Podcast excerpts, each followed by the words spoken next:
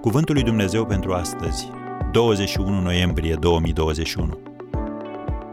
Protejează-ți mintea. Gândurile voastre să nu se strice. 2 Corinteni 11, versetul 3.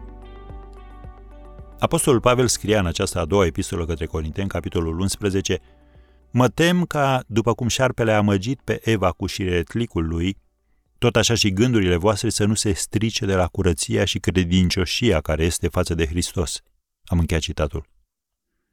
Ispita începe întotdeauna în mintea ta și pentru a o proteja trebuie să rămâi în cuvântul lui Dumnezeu. Satan a fost cel care a sădit în mintea Evei dorința de a mânca din fructul interzis.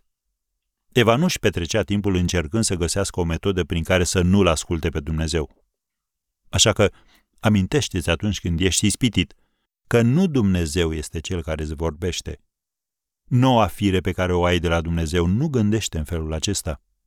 Diavolul te studiază la fel cum un antrenor experimentat studiază înregistrări video ale echipei adverse.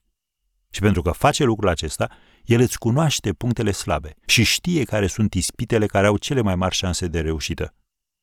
Oare de câte ori n-ai spus, mi-am promis că nu voi mai face niciodată lucrul acesta? Și cu toate acestea l-ai făcut.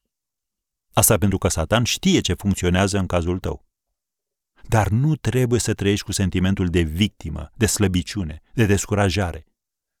Biblia spune, nu va ajuns nicio ispită care să nu fi fost potrivită cu puterea omenească și Dumnezeu care este credincios nu va îngădui să fiți ispitiți peste puterile voastre, ci împreună cu ispita a pregătit și mijlocul să ieșiți din ea, ca să o puteți răbda.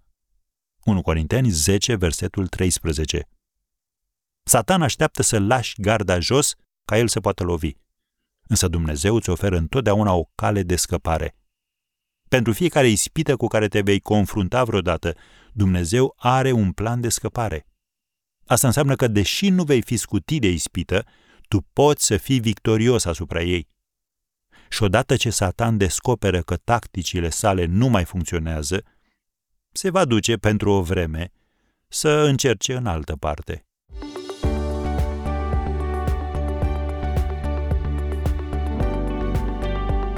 Ați ascultat Cuvântul lui Dumnezeu pentru astăzi, rubrica realizată în colaborare cu Fundația SER România.